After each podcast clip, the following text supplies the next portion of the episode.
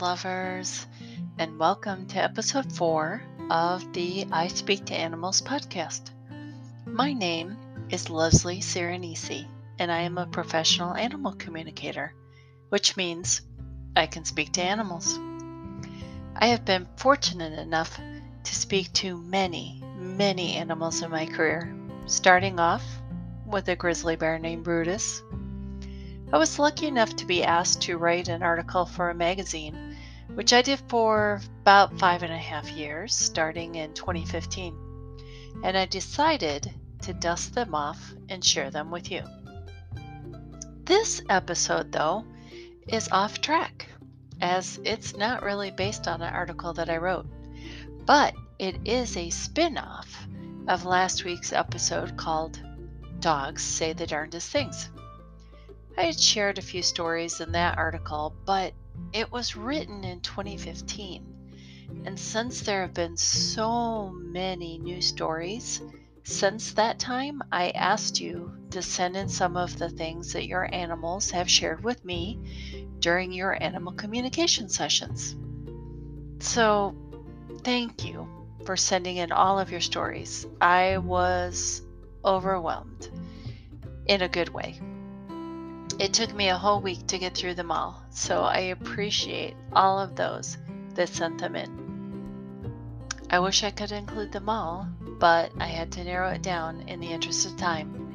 But I think you'll enjoy the ones I've chosen. If you have ever heard one of my speaking engagements, you may have heard this story, as it's kind of a classic. But it's the story of Lucy the Chihuahua. So, Lucy came to me many, many years ago um, with her owner, and there was a problem because no matter what they did, no matter what the family did, Lucy continued to pee in the bathroom. they would close the door, they would block it off, and somehow Lucy would always manage to get in there and pee on the floor. And they explained that they were so frustrated because once they took her outside for 20 minutes and walked around, and she refused to pee, and then they took her in the house and she somehow got in the bathroom and peed right away. So I was wondering what Lucy would have to say when I talked to her. So I asked Lucy about it. And I said, you know, this is causing a big problem because her mom um, was having some breathing problems. And, you know, the urine and the, um, uh, the ammonia from the urine was causing her to have an issue. And she was crying to me because she was afraid that after 10 years, they might have to give Lucy away. And that just wasn't really going to be an option. So I said to Lucy, This is really a problem. You're causing, you know, some health issues, some health concerns with your mom. And Lucy looked at me and she said, But that's where you're supposed to go. And I said, No, they really they want you to pee outside. They don't want you to go in the bathroom. And she said, That's where everyone goes. That's where mom goes. That's where dad goes. And she told me that the cat even had a cat litter box in there, and that's where the cat goes. And so I realized that Lucy wasn't being bad. She wasn't purposely being mischievous. She thought she was doing the right thing. In fact, she told me that sometimes she gets really frustrated with the family because she had to go to the bathroom really badly one time when she was outside. And she said, They kept me out there forever.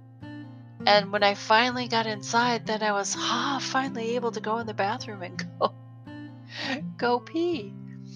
So here Lucy actually held it from going outside to come inside where she really thought that's what she was supposed to do.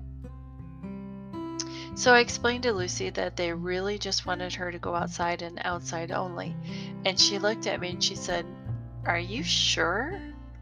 And I assured her that yes, this is exactly what they wanted. And she shrugged her shoulders and she said, Okay.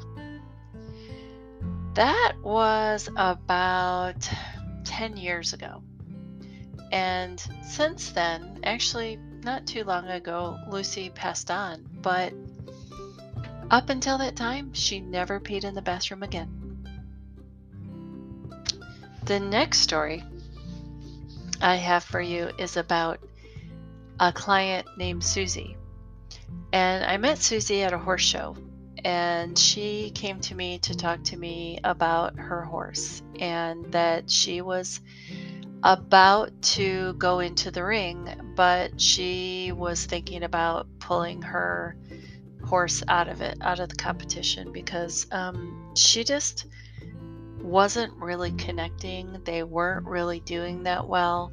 Her horse was being a bit mischievous with biting other horses while they were waiting uh, in the holding area. Um, she said she just, it was making her a nervous wreck and she wasn't enjoying it, and she knew for sure the horse wasn't enjoying it either. And so I talked to her horse and asked, you know, what the issue was. And we actually talked about it for quite a while. And um, what we found out is that there were several reasons, but we went through all of them and we kind of cleared them all up. And we came to some compromises. And I was um, Later that day, I was doing another reading, and Susie came running up, busted right into my reading, and she said, I just had the best ride of my life.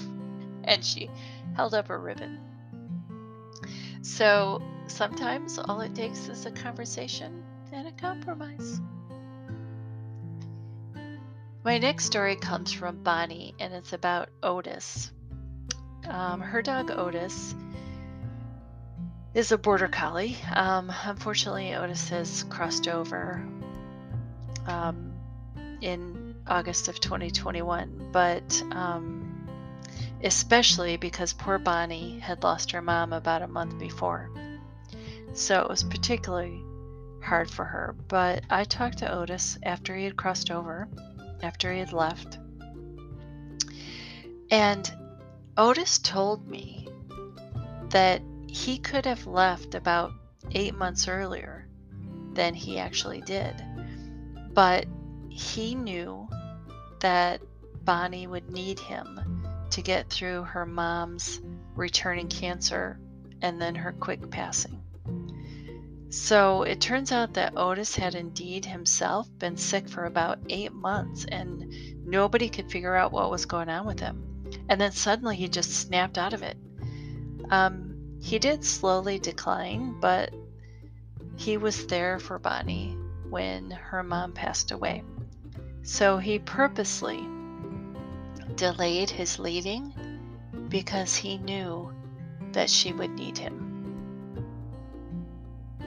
The funny thing about the story is that as I was wrapping up with Otis, um, he went on to tell me that he was going to be um, visiting Bonnie, but he would be busy for a while because he would be in the nursery. And when I told her that, I got this really puzzled sound in my voice. And Bonnie relayed to me that what I didn't know was that Bonnie had a stillborn daughter 35 years earlier. So when Otis said he was going to be spending time in the nursery, he was going to be spending time with Bonnie's daughter. I want to tell you another story. Um, this is a story that Betsy and Steve sent in to me, and it's about their dog, Betsy's dog named Deacon. Now, I met Deacon in January of 2018. And this story is so amazing. I can't believe that it slipped my memory.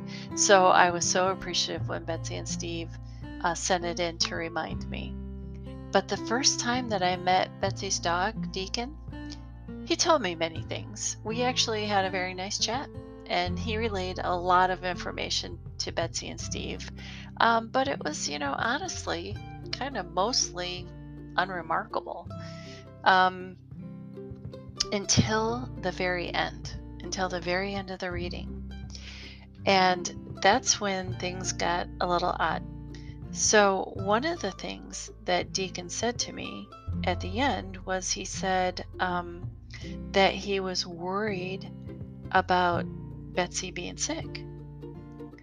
But Betsy said, I'm not sick. And so I thought, well, gosh, I was kind of embarrassed. I thought, wow, I, I sure got that wrong. Um, but it turns out that soon, soon after that reading, Betsy found out that she wasn't all right and she started to show some symptoms. And within a month, she was having surgery to remove cancer. So Deacon actually knew before Betsy did. So that's quite an amazing story that he was so in tune with her that he knew something was wrong. My last story is um, one of the first time, actually, it was the first time I ever went to a dog show. And my client came in with this dog that I didn't even recognize. I didn't know what kind of dog it was. And she told me that it was a Clumber Spaniel. And if you've never cl- seen a Clumber Spaniel, you need to Google it. They are adorable.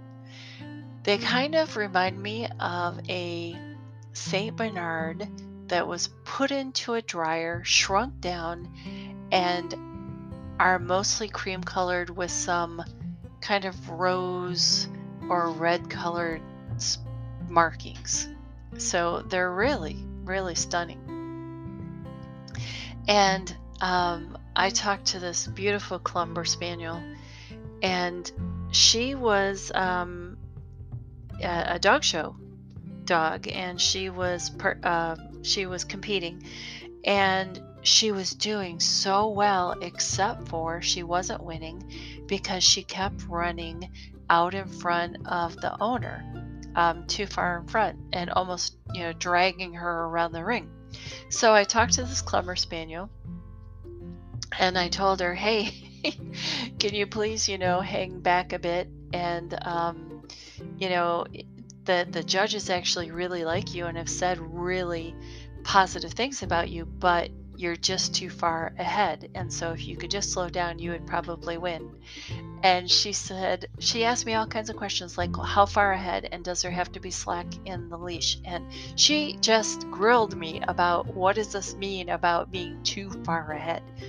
And so I walked her through the whole thing and gave her some visuals, and um, I got the thumbs up later, and um, and the uh, showed me the ribbon. So um, I liked this clumber because she wanted the details. She wanted to know everything she needed to do to win, and then she did it. So thank you so much for bringing some of these stories back to me so that I could share them with everyone. I think we could probably all find a little something from at least one of these stories.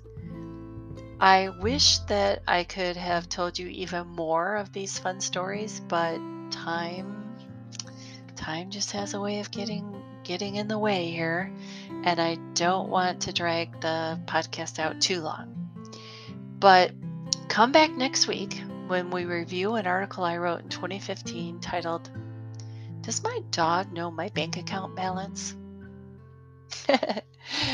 it's obviously about our, our dogs listening in and do they really know what we're saying? So I'll see you next week for episode 5. Love to you and all of your animals.